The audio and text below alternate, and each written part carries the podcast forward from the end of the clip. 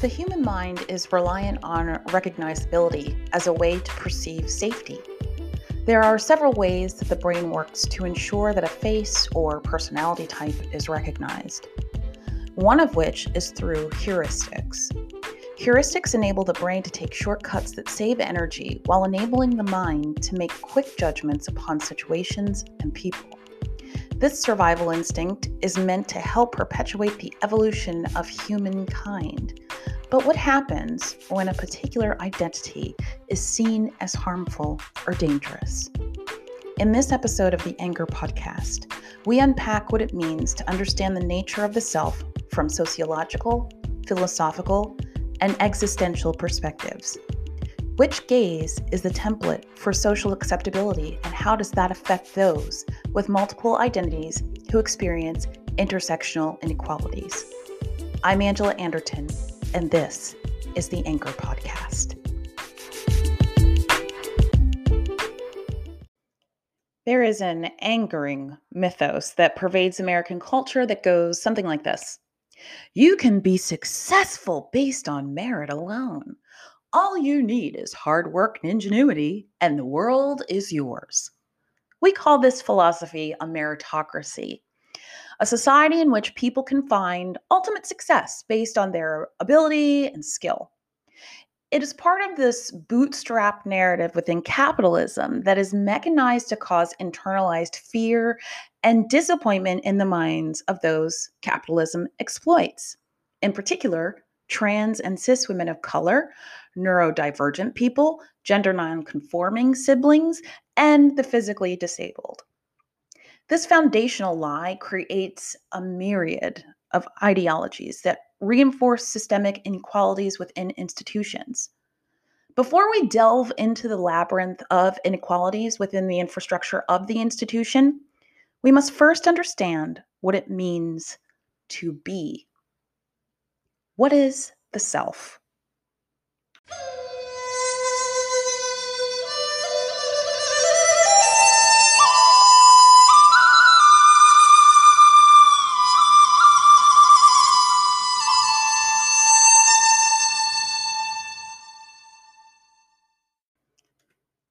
As a proponent of indigenous philosophies, particularly those from Buddhist and Hindu traditions, there is much to learn about the self.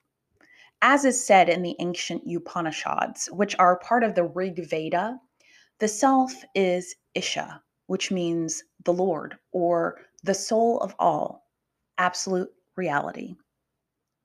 We experience the self through inward reflection, stillness, breathing, it is the depth of the darkness and our response to the darkness that empowers creativity. Outwardly, the self presents as the whole of all life and existence, or the sphere of phenomena. Within us, our practice toward understanding the illusion of separateness empowers us to see the connection between our human experience and the experience of all other living things and their unique forms. This philosophy is the root of collectivist thinking. Collectivist thinking seeds collectivist culture. Within the framework of understanding the idea of absolute reality, that there is no separation between human beings, the earth, and the universe, the reflection of the self is in the actions and the intentions of the individual. The paradox is that the individual person contributes to the collective nature of the society in which they live. Therefore, society is, in essence, a collection of thoughts, agreements, laws, and cultural mores that start within one person and radiate among a civilization, creating an ecosystem of interconnected interactions. When Americans hear the word collectivist, there is a socialist connotation that triggers a suite of fears that stem from a belief system that the oppression of others ensures personal freedom. This philosophy is called individualism. Within the framework of Western culture, individualism presents itself in the philosophy of John Calvin, the man who took Martin Luther's 95 Theses and ran with the idea that faith alone was enough for spiritual evolution because men were predestined to attain heaven despite their actions and behaviors. Those who were not men, individualism could not save unless men found it in their hearts to intercede to God on behalf of the wretched, and even that was predestined. It is clear that many of the atrocities committed to create Western developed nations were based on identity politics. Religion served as a critical purpose in creating singularity dynamics between people, their identities, and their desires they had for life, liberty, and property. In Western culture, therefore, hierarchy is an essential aspect of personal identity and empowerment, while leaving very little room for internal reflection and contemplation of collectivist philosophy. Instead, absolute power and the clamor for its spoils through colonialism, chattel slavery, and capitalism have created a legacy of great pain for those who, whose identity status is not the status quo hegemonic masculinity, whiteness, and above all else, patriarchy.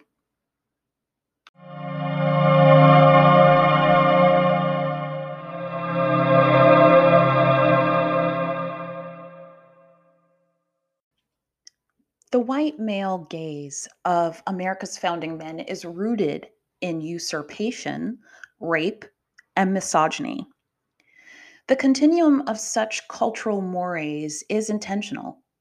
What I mean by this is that once the actions that reinforce oppression begin, the interconnected continuum of time, space, and thought allows its perpetuation in different forms. Over time, those that have lived to see the abolition of slavery must contend with the 13th Amendment that ensures slavery for those who live lawlessly. Those who fought for the end of Jim Crow may win, but it is us that must fight against such history being erased in collective curricula. Society is rife with micro battles that ensure momentary distractions while the overall game is being won by the wealthy few in power. And it all starts with identity. The institution of higher education is an excellent illustration for the point I'm making. Higher education is used as a way of validating a person's intellect, the offering of a better socioeconomic status, and elevation within the hierarchy.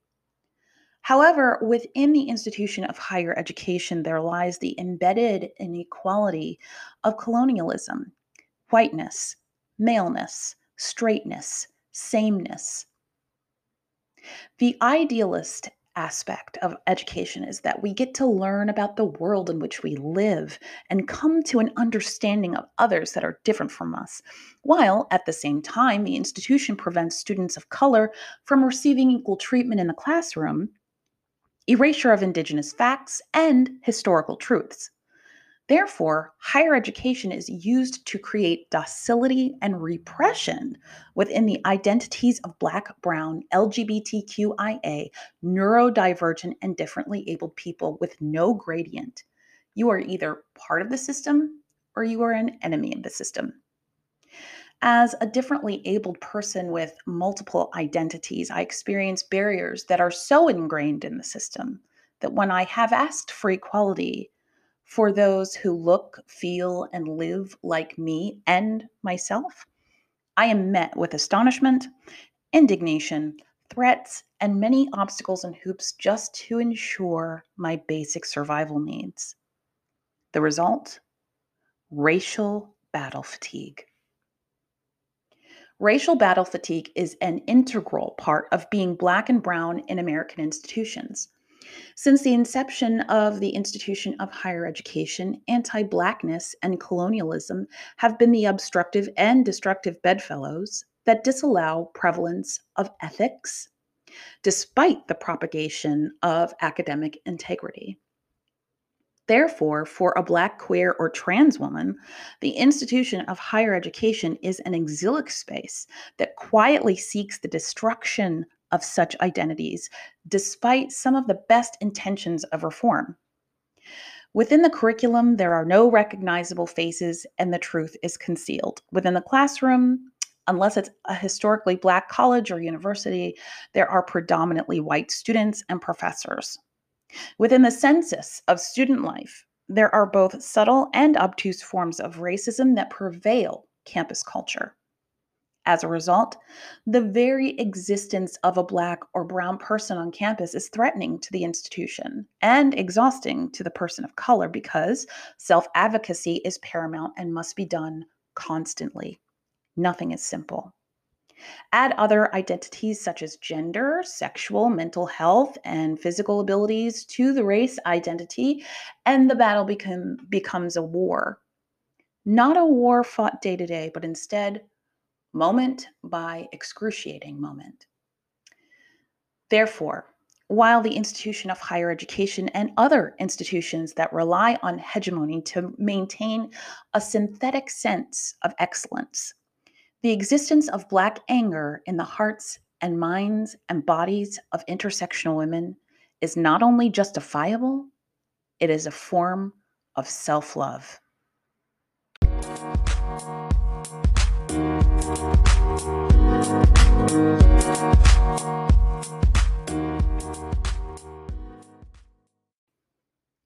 In Western culture, the expression of emotion is not in alignment with homogeneity. According to the principles of white supremacy, to express anger is to be savage, yet to lynch, maim, or erase a person from their selfhood is an act of benevolence, heroism. This inversion of ethics, I believe, is tied to the principle of predestination within a religious ideology that worships whiteness and sees white men as the saviors of those who are both in the dark and are dark. The result is what we see around us the climate crisis, a result of the earth and its resources as a gift of capital to capitalists to do with as they please. The racialization of labor in the global south, where there is a race to the bottom, and the people of developing countries have to contend with the waste from the West the feminization of labor in the West, in which women have been relegated to child rearing, domestic work, and whose bodies are seen as property of the state. The weaponization of white women's tears to condemn people of color in public shamings for simply existing, so that solidarity with the patriarchy is reinforced, if only to be exploited later. There is no escape from the abominable reach of capitalism unless one looks within and asks those frightening, tough questions. What is the self? What is absolute reality? Am I a person or a product? Why does representation, representation matter? Why does representation matter to me? Am I being true to my identity? when will it be safe for me to come out?